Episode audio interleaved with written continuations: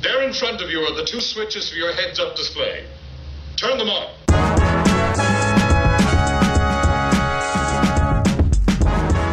Bienvenidos sean todos, sí, a un programa más, un capítulo más, un nuevo capítulo de este, tu programa, mi programa, nuestro programa. Mañana te cuento. Eso, por las pantallas de mañana te cuento.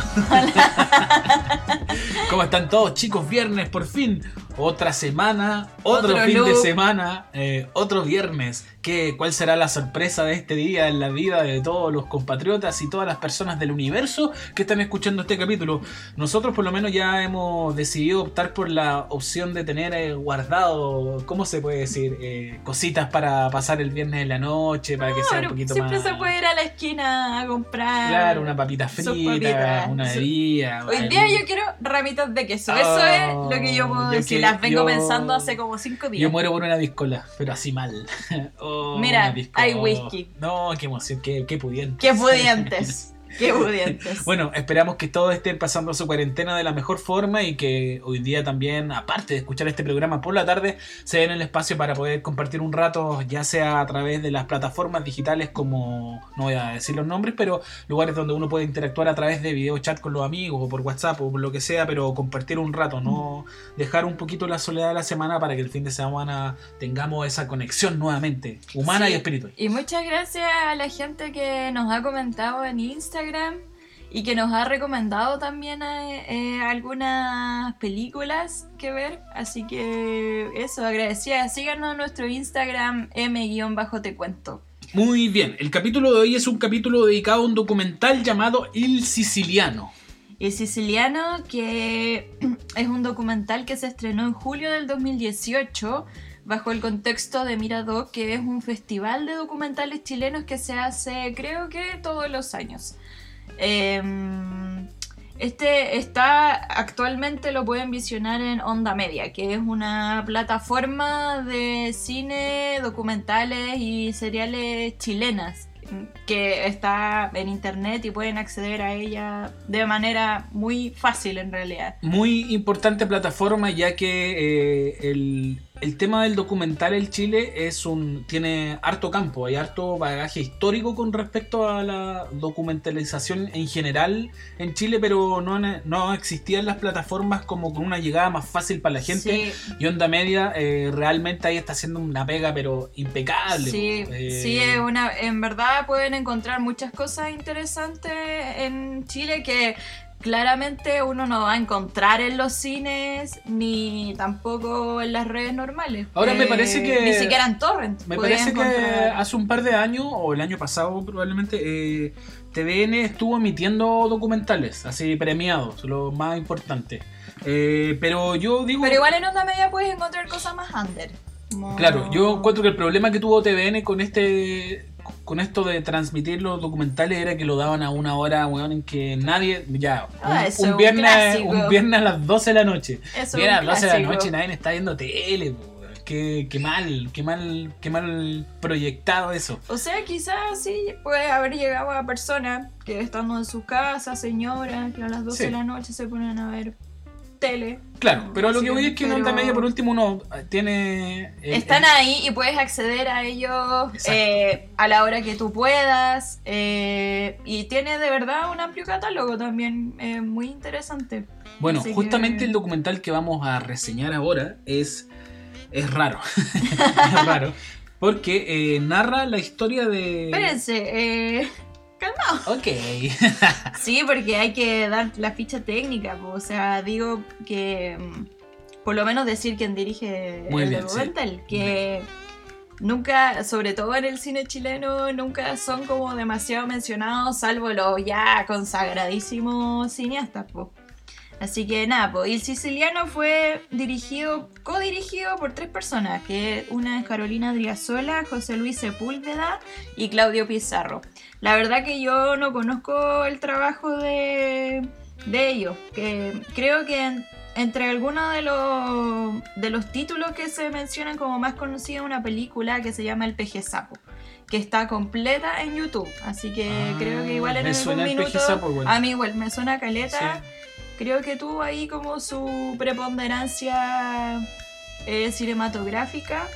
Así que nada, pues si les interesa conocer un poco más sobre estos filmes que han sido como no tan Claro, tan Eh, conocido. tan visionado, el PG Sapo está completa en YouTube. Es del año 2007 y dirige eh, uno de los directores que se llama José Luis Sepúlveda. Y creo que también va un poco en la tonalidad de, de El Siciliano, en el sentido de que está grabado de manera súper handmade, así de súper de bajo presupuesto, lo que no quiere decir que la película sea mala, ojo ahí. Claro, es que yo, quizá en el, en, el, en el tema del documental eh, existen más libertades también creativas. No, no tiene por qué un, un documental para ser bueno, a lo mejor el apartado técnico no tiene para qué ser tan, tan bueno. Es que, bueno, ahora empecemos a hablar de, Claro. sobre el documental. Eh, esta- este documental, El Siciliano, trata básicamente sobre un personaje extravagante a morir Sí. que se llama Juan Carlos Abate. ¿Y quién es a Juan Carlos Abate? Es, una, es el, el dueño de una gran empresa de pelucas en Chile que se llama Las Pelucas Abate. po. Creo que son súper conocidas, por lo menos en el mundo Artístico. en el mundo de las artes, en el teatro, siempre pelucas abate han sido como... A la cabeza de ahí del... Porque son buenas pelucas, que sí, como... Eh, si ustedes han pasado por la calle Rancagua antes de llegar a Salvador, eh, yo creo que han visto este letrero de peluca abate y sale el caballero en una Sí, foto. Tiene harta sede, también hay una en Providencia, Claro. en una esquina, y... Ahora uno podría decir, eh, quien está escuchando este programa, pero ¿qué es lo interesante de ver a este caballero que hace pelucas? Bueno, es muy interesante porque él perteneció a nuestro jet set criollo, a criollo de la época prácticamente dorada del espectáculo Sí, aquí en Chile. Entonces también Sí. es revisionar eh, en cierta manera un, un- un poco parte de, de- como de nuestra historia criolla. No, y este señor tiene 800.000 historias Claro. y ha viajado por todo el mundo.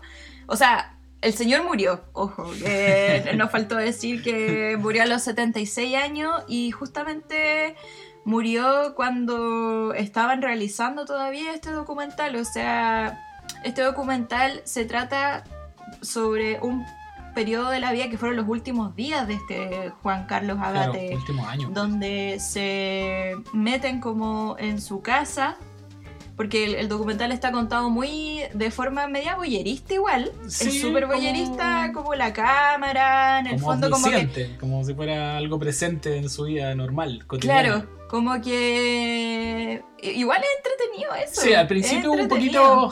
Porque no hay ningún narrador de No. nada, sino que solamente te muestran el día a día de este, de este personaje, este empresario, porque es un empresario de las pelucas. Eh, Eh, es interesante en ese sentido porque a mí, a mí por lo menos me generó que una vez terminado el documental quisiera saber un poquito más de la vida del tipo. Es como que te... No, y probablemente vamos a seguir investigándolo, porque de verdad que el señor, después empezamos a ver un programa de la red. Sí, que mentiras es donde lo, de lo invitaron y seguía contando historias Sí. que no aparecen en el documental.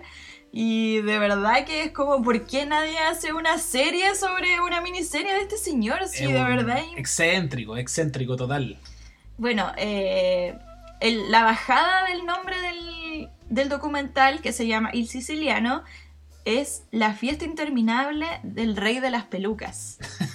y de eso se trata básicamente Sí, el documental. Lo vemos a este señor Juan Carlos Abate eh, en su vida nocturna, en su vida bohemia. eh, Es que debe ser un tipo que muestran, siempre están en la casa del, y en la casa siempre hay copete, siempre hay, Está hay lleno de personas, de personajes, Eh. porque este le, le- mira, eh, le llamaban el padrino a este señor, Claro. porque ayudó mucho a personajes como de última calaña, como que estaba metido En el entre submundo. las- en el submundo de las artes, así como Sí, imitadores, puta. no, y los dobles, los dobles, onda, habían dobles de Tom Jones, de Sandro, de- de aparece uno. Julio, de el- Julio Iglesias. El de Julio Iglesias es muy particular porque no tiene una participación muy activa, pero aparece en dos escenas que son así brígidas. Como... Y, y también, bueno, fue muy amigo de, de las vedettes, entonces hay, hay como, como que en, en torno a su vida giraron desde médico cirujano como Claro. de la más alta alcurnia hasta lanzas internacionales. Así, Sí. de verdad que su vida está llena de personajes, pero así variopintos A cagar. a todo hora. Es, es muy, muy interesante, de verdad. Y el documental te muestra escena surrealista y delirante, así, de verdad. Y eso era la vida cotidiana del señor, si en Claro. verdad. Digo, y personajes como, oh, como ¿qué estoy él en, en nuestra historia tienen que haber existido millones, po. Como, porque finalmente Sí, es como po. ver un poco la decadencia también de, de esta generación que Sí, vivió po. años dorados, los 60, los Es muy, 70. es muy curioso lo que pasa también como a nivel visual, porque te das cuenta que este señor que es un empresario de verdad de millones y millones, porque Sí. su- las pelucas abate valen, no sé, una peluca te puede salir 300 lucas. Y le, le contaba que le ha- habían ido a robar muchas veces, que habían ido gente de la DINA también a conseguirse Claro. peluca y él se había tenido que enfrentar a estos locos como el Mamo Contreras. Decirle que no, que el no, él no va a ser de sapo. Es una persona que transitó por toda la época moderna de Chile. Así, total. Eh, Absolutamente. Y de verdad, de todos los bandos aquí no, no Sí. hay. eh, eh, todos se dirigían a este señor para conseguir este cambio de look o como que le podía solucionar un tema de su vida. Y es muy. En verdad es muy interesante. Yo digo, es difícil analizarlo como desde el, desde, desde el punto de vista como de decir eh, es un buen documental o es un mal documental, porque Yo probablemente creo que es un buen documental. eh, es un buen registro de la decadencia, encuentro yo. Ah, sí, eso estaba diciendo, que el eh, ver, al- ver la vida de este personaje es muy contradictorio, está lleno de, de dobles imágenes, porque tú piensas en este señor Abate, un gran empresario de millones y millones, pero miráis su casa y es una casa, pero en decadencia terrible, Sí, así como... Hay una escena en donde se tapa, se la cañería y empieza a salir como el agua con caca y estaba como inundada la Sí. casa, pero había un carrete ahí, mi- estaban haciendo un carrete y, y como que la nana de la casa estaba tratando de solucionar el problema. Una señora que había trabajado mucho tiempo con esta familia Claro. que por- también es una familia muy numerosa, entonces siempre había mucha gente en esta casa abarrotada de platos, de botellas de copete, de copas, de gente, todos estos personajes que les contábamos, como los dobles de cantantes, las vedettes, las las... em, los empresarios también que Sí. lo visitaban estaba lleno siempre la casa abarrotada de personas como en justamente en una fiesta interminable Claro, él ah, habla, no en el documental, sino que en otra parte nosotros vimos que él participó de las Damas de Verde, ¿sí más? Mm, No participo, o sea, no es que haya participado. Donaba pelo para Donaba pelucas. pelucas para las personas con cáncer. Entonces Sí. también él tiene. Pero las eh, damas de verde, ojo ahí, Sí, las pues, damas ya. de verde estaba regentada por la doña Lucía Iriarte. Así que como les decíamos, esta, este personaje estaba en el medio de todos los bandos, así como que no... Brigio. Es quizás, como. Igual te hace dudar un poco como de su posición. Pero, Claro, pero- pero es que. Pero no, es, no es lo relevante en No, su no vida. es en lo relevante. caso. Finalmente, yo creo que todos los personajes que pertenecieron a este como jet set criollo te- tuvieron un poco este doble discurso po, de no querer casarse para ningún lado y estar ahí como siempre en la fiesta, no sé. de Sí. la- no sé. Pero es, es- en ese sentido es, es interesante porque yo creo que justamente si, si algo tenemos en Chile o un problema hay en Chile es justamente un problema como con la identidad criolla. No tenemos, Sí. no sabemos cuál es nuestra identidad. Eh, pero ocurrieron, pero, pero hubieron momentos de nuestra historia, estoy hablando de la historia moderna más que nada, que, que fueron muy importantes en el, en el, al- en el nivel del espectáculo. Como Sí. que años de gloria que quedaron al Sí. olvido porque tampoco se supo manejar bien cómo cuidar espacios, lugares. Claro. Eh, entonces el espectáculo, ah, que era como este gran boom que, hubo- que ocurrió, no sé, en los años 60, en los años 50, quedó un poco en el olvido y quedó como en este submundo ligado a... De hecho, estábamos después viendo como un mapa de todos los cines y teatros que hubo en, en alguna época.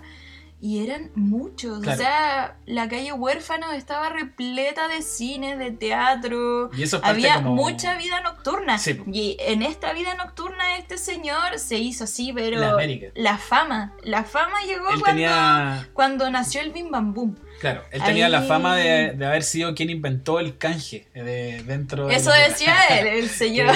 iba a las casas de remolienda y si a las niñas no le alcanzaba para comprar las pestañas que él ofrecía, le pagaban una parte En en, plata plata, y la otra en carne. carne. Sí, pues bueno, este señor, como ya pueden eh, suponerlo, moviéndose en este mundo de, de entre mujeres que se quieren arreglar acá y allá. eh, La locura, era un- la locura. Era, se dice así mismo un picaflor, Un pero claro, ahí hay hartas cuestiones. Pero un ser que siempre parte sale como con una botella de vino, siempre borracho, Sí. no sé. Eh, alguien que No, vivió la la, alguien que vivió la, en la fiesta toda su vida, fue consecuente a, a- a su vida, porque él también dice que le gustaba eso, pues, le gustaba la fiesta, los amigos, pero siempre en estos personajes que son como muy ligados a la vida nocturna tienen conflictos con sus familiares, pues, entonces la familia también en un momento recalca que, claro, no- él siempre prestó mucha ayuda a terceros, pero a la familia como que no la pescó mucho. Eso no- le, sí, eso le, le sacaban un poco en cara. No sé si es el mismo, pero por lo menos en el documental habían Claro. personajes que hablaban sobre eso. Y su nana también, pues. Sí. La señora que ayudaba en la casa, que como les contábamos, una casa de verdad, que estaba así, pero en la caca, así realmente. Yo, Eh, y en la casa tiene su propio taller, o sea, se veía también ahí una señora, pero legendaria, que se ponía a hacer las pelucas un también. taller que está prácticamente vacío también, sin luz, Claro, como que sí. decadencia. Súper, súper, súper, decadente. Que Y llama la muestra la decadencia hasta su muerte, que es como, Sí, o sea que uno como espectador eh, va a esta fiesta de despedida prácticamente Claro. del caballero. La plata se la, se la gastaba en esta en estas fiestas, po. Sí. como que básicamente y en ayudar seguramente también, seguramente era como el mecenas de todos estos Eh, cantantes, imitadores. imitadores, las vedettes también. Y hacía, creo que empieza empieza el documental con un, como, como en un evento de beneficencia de como de niños con cáncer, Claro. me parece. Sí. El, eh, yo me, me da la sensación eh, que uno viendo estos documentales a lo mejor en el momento no le toma mucho el peso, pero yo creo que, que sirven para futuro. Eh, estas cosas y estos registros van a quedar para que, no sé, voy a exagerar un poco en la fecha, pero para que en 100, a- en 100 años más la gente igual entienda qué era lo que estaba ocurriendo. Finalmente igual son registros históricos. A lo mejor no con el peso histórico plenamente tal de la palabra, pero para entender un poco cómo era la vida de, como bohemia, no sé, ¿cachai? Eh, Sí, po. Eh, y claro, el, el, el siciliano se llama porque es hijo de inmigrante, de un inmigrante italiano. Y el papá de este señor fue el que fundó este mercado de las pelucas. claro, que tuvo una, como la Y- primera gran peluquería que hubo en el centro. Claro, el primer salón de belleza. Y mm, contaba que este, este señor Abate recorrió todo Chile buscando pelo. Sí, po. Ese Y todo Chile y todas las casas de remolienda. Entonces, Claro. el tipo era un conocido, pero así. Un conocido de la noche. No, este tipo co- de haber sido un una estrella. Bueno, en, en lo- Absolutamente. en este programa que estábamos viendo de la red Mentiras Verdaderas, él comentaba que había conocido al Che Guevara, a Marilyn Monroe, A Pelé. A Pelé. Pero, pero espérense, en, en situaciones también de decadencia, o sea, Claro, así Pelé un- metido en un en un, burdel. en un burdel, claro, como no, no como uno los conoce, así como la Marilyn Monroe, que estoy como tan distinguida, Pelé, que el gran jugador, sino que de verdad dentro de su propio mundo. Exacto. Como- y eso es muy interesante. Yo recomiendo que si quieren verlo eh, y si quieren re- revisionar un poco de la historia para, para abrirse camino a investigar un poquito más de qué era lo que ocurría finalmente aquí en Chile, pues, eh, véanlo, vale la pena igual. Tiene escenas un poco fuertes que hay que ser un poco como criterioso, sea, creo yo. Sí, Pero- o sea, ni cagando es para verlo con niños. No, como ni que tampoco entenderían. Pero, de cuando yo digo criterioso es porque en su actuar, en su actuar él también es un tipo que eh, de haber existido y por decir, eh, eh, sería muy cuestionado también. No, funadísimo. Eh. Funadísimo. Bueno, sí, entonces No, por eso digo que hay que ser como criterioso en la manera de verlo y de entenderlo como un ser que finalmente eh, representaba una época que ya está prácticamente desaparecida. Sabemos que en el submundo chileno sigue existiendo como este...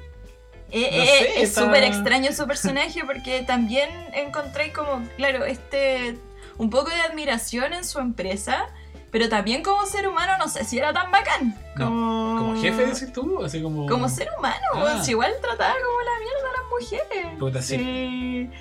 Y pero lo que se puede como incuestionablemente destacar de él es que se hizo cargo como de un oficio y que lo sacó Claro. y un oficio que es como una herencia familiar, una tradición que decía que tenía como 300 años ya en su familia, o sea, de verdad, eh, no sé cuántas personas pueden decir eso en Chile por lo menos de haber sacado su empresa y de muy chico porque tenía 15 años cuando se empezó a meter en el negocio. Claro.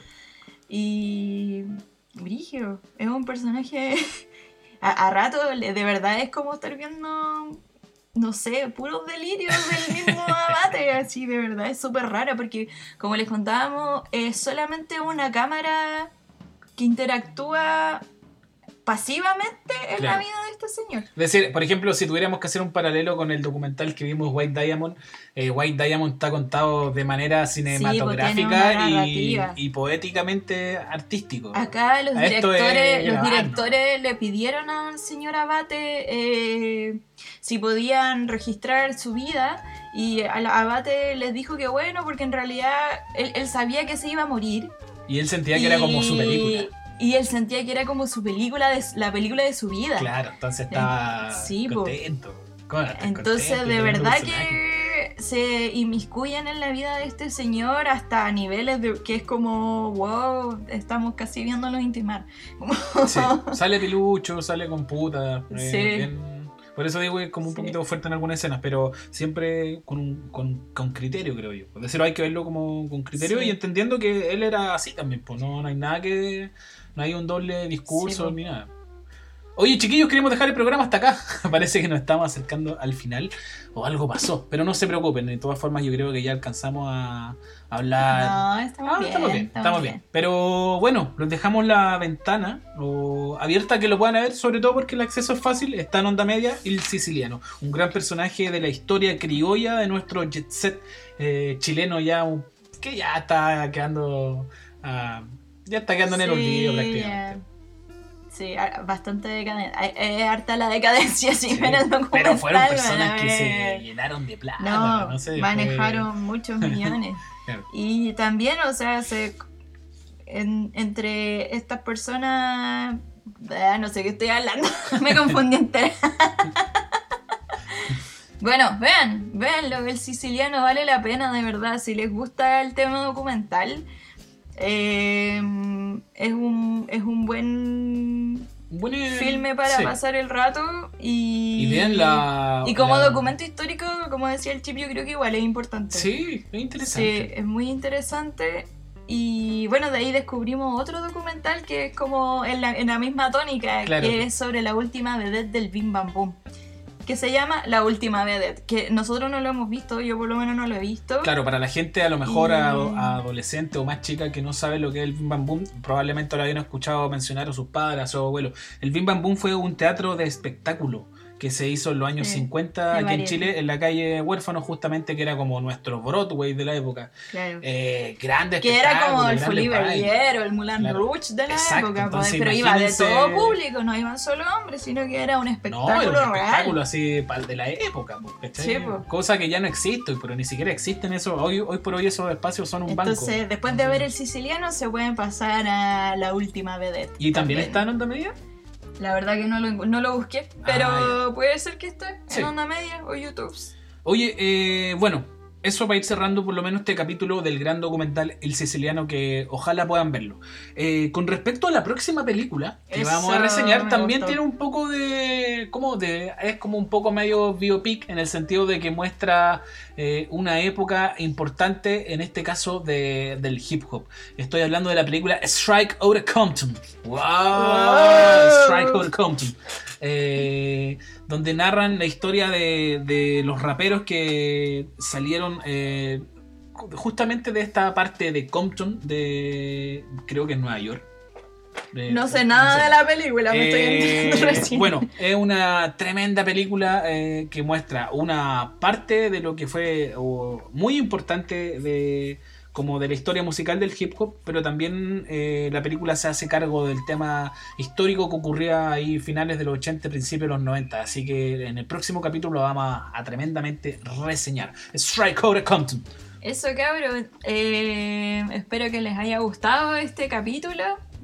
Y nada, pues nos vemos el martes, nos escuchamos. El martes, muchos saludos. Sí, queremos Y- volver a agradecer a todas las personas que han demostrado su cariño, amor, se han suscri- suscripto, sus- Suscripto. suscrito a, a Spotify para que le avisen cuando aparece un capítulo nuevo, pero si no, se los no, recordamos. Síganos. Instagram, M-bajo te cuento. Todos los martes y viernes hay capítulo nuevo, yo creo que después de las 6 de la tarde, con toda seguridad. Eso, un abrazo a todas las personas, disfruten el fin de semana, eh, si pueden vean el documental. Y eh, tómense su cosita. Tómense su cosita, eh, quiéranse, eh, digamos felices Y dentro de lo posible. también. Y estemos tranquilos que pronto eh, se va, no sé si volver a No la normalidad. no sé si tan pronto. No sé a qué volveremos, pero hay que volver con, con la mente sana y tranquila, creo yo. Para que las cosas mejoren Sí. y con, también con la intención de poder ir a probar. o- Obvio que no. ¿Probar qué? A probar. de- ¿Me querés Es- probar? Eso chicos, un saludo, un abrazo, que estén muy bien, Hasta el cuídense. martes, bye. Chao.